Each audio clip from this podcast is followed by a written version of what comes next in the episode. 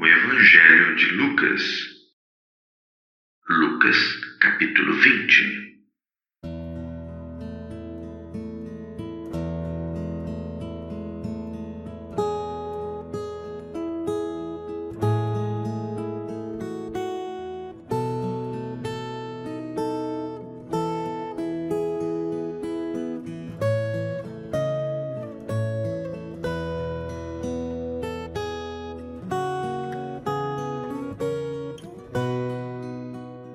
Continuar enchendo o nosso coração com a palavra de Deus. Primeiramente, vamos orar. Feche seus olhos e ore comigo.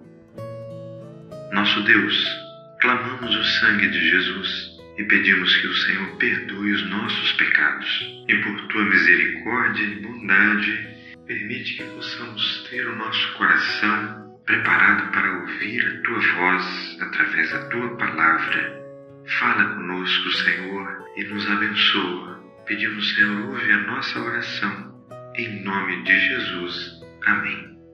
Vamos fazer a leitura. Se possível, acompanhe na sua Bíblia. Lucas capítulo 20.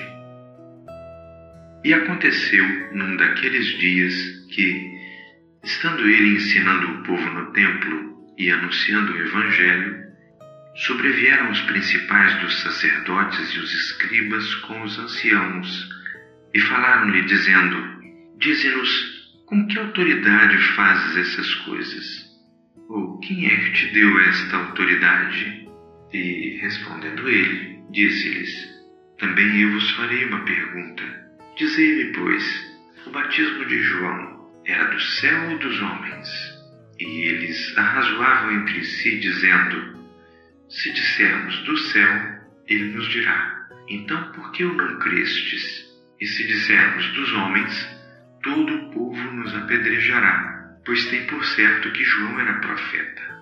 E responderam que não sabiam de onde era. E Jesus lhes disse: Tampouco vos direi com que autoridade faço isto.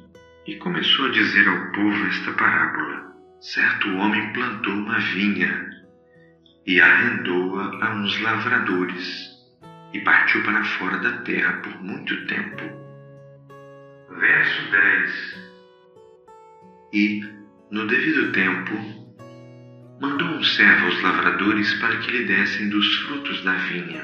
Mas os lavradores, espancando-o, mandaram-no vazio e tornou ainda a mandar outro servo. Mas eles, espancando também a este e afrontando-o, mandaram-no vazio. E tornou ainda a mandar um terceiro.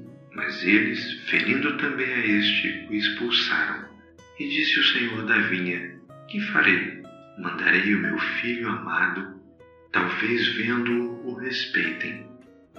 Mas, vendo-o os lavradores, arrazoaram entre si, dizendo: Este é o herdeiro, vinde, matemo-lo, para que a herança seja nossa.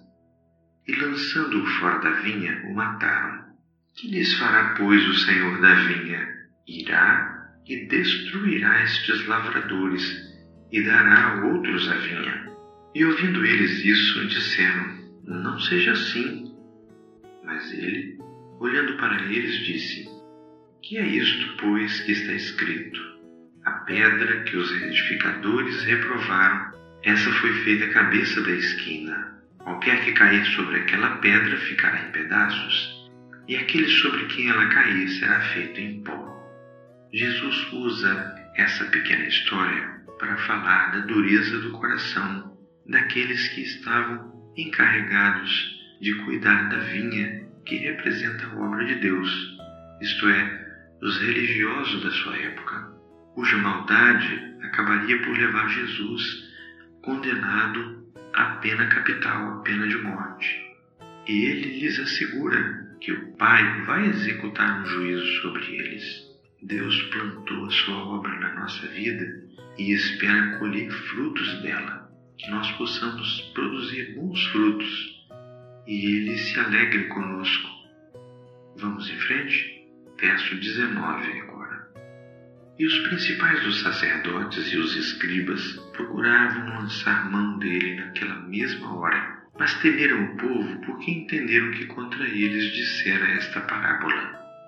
Verso 20 E, trazendo-o debaixo de olho, mandaram espias que se fingiam de justos para o apanharem em alguma palavra e o entregarem à jurisdição e poder do governador e perguntaram-lhe, dizendo: Mestre, nós sabemos que falas e ensinas bem e retamente, e que não consideras a aparência da pessoa, mas ensinas com verdade o caminho de Deus. É-nos lícito dar tributo a César ou não? E, entendendo ele a sua astúcia, disse-lhes: Por que me tentais? Mostrai-me uma moeda. De quem tem a imagem e a inscrição? E respondendo eles, disseram: De César. Disse-lhes então: Dai, pois, a César o que é de César, e a Deus o que é de Deus. E não puderam apanhá-lo em palavra alguma diante do povo, e, maravilhados da sua resposta, calaram-se. Essa passagem, ela pode ser vista de uma maneira muito interessante. Jesus pede para ver uma moeda, e a moeda trazia como muitas moedas trazem, uma efígie, uma imagem, o rosto de alguém, isso é bastante comum. E já era comum naquela época, e também uma inscrição. A imagem é uma homenagem, uma referência a alguém importante, enquanto as inscrições servem especialmente para mostrar a qual sistema de valores aquela moeda está ligada. Jesus fala que um dia as moedas vão ser separadas, aquelas que são de César para César, aquelas que são de Deus para Deus. A moeda com a sua imagem, a sua inscrição, pode ser comparada ao homem que, quando foi criado por Deus, trazia nela ou trazia nele a imagem de Deus. E o sistema de valores que ele estava associado era o sistema de valores eternos, lá do céu. Mas o homem foi deformado pelo pecado. Hoje ele não traz mais a imagem de Deus. Naturalmente ele se identifica mais com os valores desse mundo caído e com o usurpador do que com o próprio Senhor. Um dia, as moedas que têm a imagem de Deus vão ser separadas para Deus. As moedas que têm a imagem deste mundo e a inscrição do sistema de valores deste mundo também vai ser separada para o mundo. A Deus o que é de Deus e a César o que é de César. A única maneira de uma moeda de César se transformar numa moeda de Deus é se ela for novamente fundida, se ela for derretida, reestruturada. Mas é exatamente isso que o Senhor Jesus faz na nossa vida. Ele nos dá um novo nascimento, uma nova forma de vida, para que nós voltemos a trazer em nós a imagem de Deus e a inscrição do reino dos valores celestiais. Vamos prosseguir? Verso 27 agora. E, chegando-se alguns dos saduceus que dizem não haver ressurreição, perguntaram-lhe, dizendo: Mestre, Moisés nos deixou escrito que, se o irmão de alguém falecer, tendo mulher, e não deixar filhos, o irmão dele tome a mulher e suscite posteridade a seu irmão. Houve, pois, sete irmãos, e o primeiro tomou mulher e morreu sem filhos. Verso 30. E o segundo e o terceiro também a tomaram, e igualmente os sete. Todos eles morreram e não deixaram filhos. E por último, depois de todos, morreu também a mulher. Portanto, na ressurreição, de qual deles será a mulher? pois que os sete por mulher a tiveram. E respondendo Jesus, disse-lhes: Os filhos deste mundo casam-se e dão-se em casamento.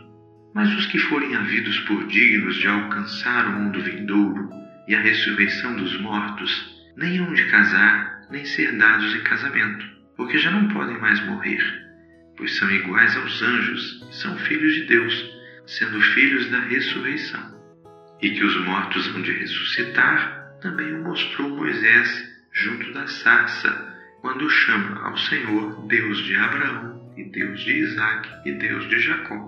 Ora, Deus não é Deus de mortos, mas de vivos, porque para ele vivem todos. E respondendo alguns dos escribas, disseram: Mestre, disseste bem.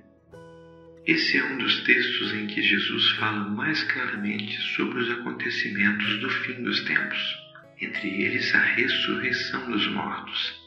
Essa é uma realidade prevista na Palavra de Deus, uma nova forma de vida para os servos de Deus, aqueles que andam na presença do Senhor. Ele foi interpelado, ele foi questionado por um grupo de homens que, como lemos, não acreditam na ressurreição. Eram os saduceus, uma seita dentro do judaísmo. Mas quando Jesus explica que o Senhor não é Deus de mortos, é muito importante a gente entender também que Jesus enfatizou muito a questão da nova vida, o novo nascimento, a vida espiritual. É destes novos nascidos que o Senhor é Deus, que Ele é o Salvador.